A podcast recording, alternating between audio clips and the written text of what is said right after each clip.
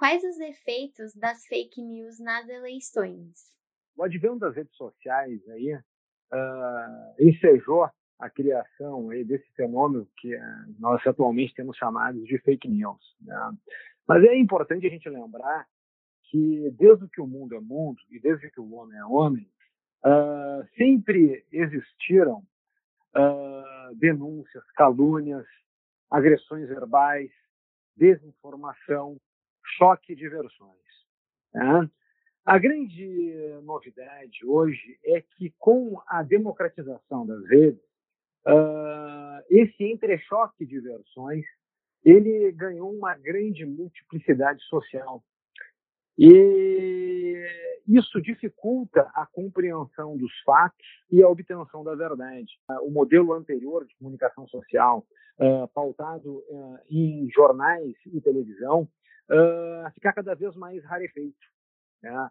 Uh, e os grandes jornais e as grandes redes, eles também serviam como plataformas de verificação informacional e, assim, através da qualidade do jornalismo, passar uma boa informação coletiva. Né? É claro que esse sistema anterior também estava sujeito a manipulações. Né? A gente sabe que pô, tudo tudo que é invenção humana pode ser utilizada para o bem ou para o mal.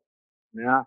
Então, como o sistema anterior poderia também estar sujeito à manipulação, agora o modelo de redes sociais, nós estamos sujeitos a uma massificação e uma manipulação informacional muito mais poderosa, porque as redes a gente consegue segmentar o público e fazer impulsos informacionais exatamente de acordo com as opções ideológicas e opções de vida uh, que o usuário, através de suas escolhas na rede, informa as plataformas sociais. Então, o grande desafio que nós temos aí é justamente tentar garantir a lisura democrática, né? porque uh, o exercício do voto ele pressupõe uma exata compreensão do fenômeno social. E a partir do momento uh, que, que as fake news dificultam a compreensão uh, dos fatos e da verdade, né? e a sociedade fica aí uh, brigando freneticamente no entrechoque de versões, isso pode prejudicar a qualidade da democracia e, consequentemente, a melhor escolha do voto. Ontem a gente acompanhou uma matéria sobre uma possível parceria entre o TSE e as redes sociais para um bloqueio dessas informações falsas. Qual a sua opinião sobre isso? Não, veja, o Tribunal Superior Eleitoral, né, justamente uh, diante do compromisso de garantir uh, a lisura uh, dos pleitos políticos, né, tomou então a dianteira, né, foi anunciado pelo presidente Luiz Alberto Barroso, a iniciativa de compor com as redes sociais e as principais plataformas né, mecanismos para justamente tentar bloquear as chamadas contas inautênticas, né? E os robôs que trabalham ali uh, para ficar divulgando ali massivamente uh, informações tendenciosas. Né? Eu vejo que a iniciativa é positiva. Eu vejo que a iniciativa, ao invés da repressão judicial, procura justamente trabalhar com a prevenção uh, informativa, né? Chamando a responsabilidade uh, das empresas e redes sociais uh, para esse compromisso com a democracia. E vejo que esse é o caminho. Né? Uh, vejo que a, os big, os, atualmente as big players de tecnologia possuem sim uma grande responsabilidade social, uma grande responsabilidade corporativa, né? porque esses titãs tecnológicos jamais foram vistos em tempo algum da história. Né? Então, uh, esse desenvolvimento capitalista força, sim, uma postura consciente, propositiva uh, do empreendedorismo, do setor privado, justamente para, na medida do possível, colaborar com as pautas democráticas e auxiliar as forças eleitorais, as forças do Poder Judiciário, uh, para que o resultado das urnas sejam realmente legítimos. Entendi. Então você não considera essa, de certa forma, interferência, para você ela não pode ser entendida como um tipo de censura. Não, não, não, não. Isso tem que ficar muito, muito, muito claro, né? E a própria lei aí de combate à fake news que está aí em tramitação no Congresso, uh, ela procura, ela é muito categórica, né? E a própria Constituição, ela assegura a liberdade de expressão e a ampla, né? A possibilidade de manifestação do pensamento, né? Uh, o que nós temos que entender é justamente isso. As redes sociais podem ser mal utilizadas. Podem ser criados mecanismos tecnológicos que criem perfis falsos, que criem contas anônimas, né? E a partir dessas contas anônimas, se criem verdadeiras milícias digitais para se atacar a honra de determinadas pessoas. Isso é um problema da realidade. Nós não podemos fazer de conta que não existe, né? Procurar caminhos de garantia da, de legitimidade informacional. Né? Como as plataformas são entidades privadas, né?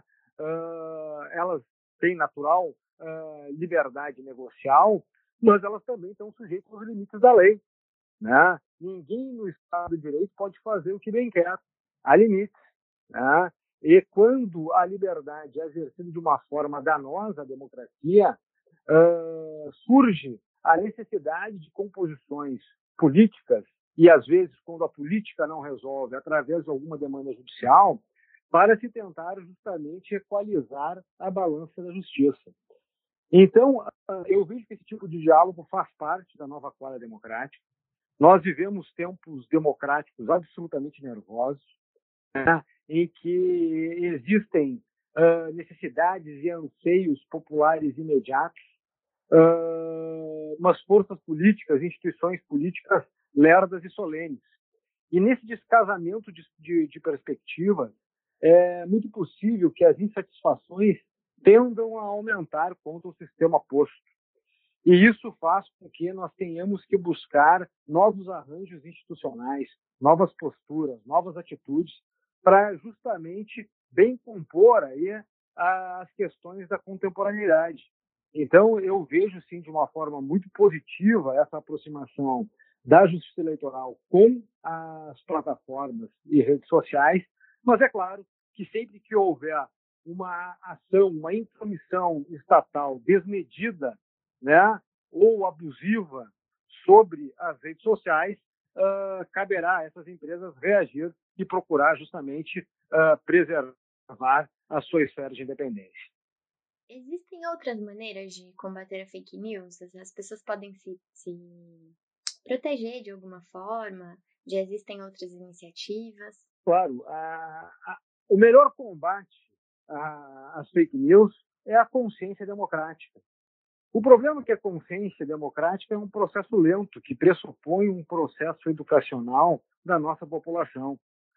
E muitas vezes os donos do poder não têm interesse e investir uh, na educação das pessoas, porque um povo culto é muito mais difícil de ser manipulado. Ah, então, uh, embora esse movimento uh, da, da justiça eleitoral seja positivo, é a função primordial dos governos constituídos investir na melhor educação do nosso povo.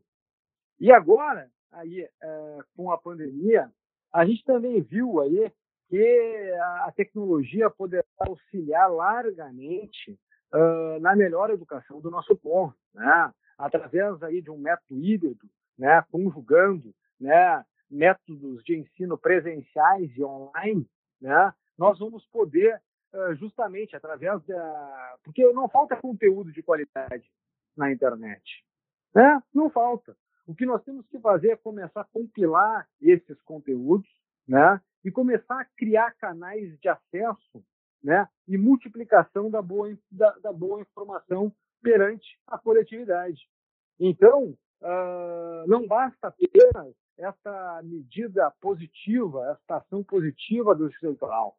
É fundamental que os governos, a partir dos, desses desafios da modernidade, adotem novos métodos com tecnologia, com inclusão, com engajamento, para melhor educar o nosso povo.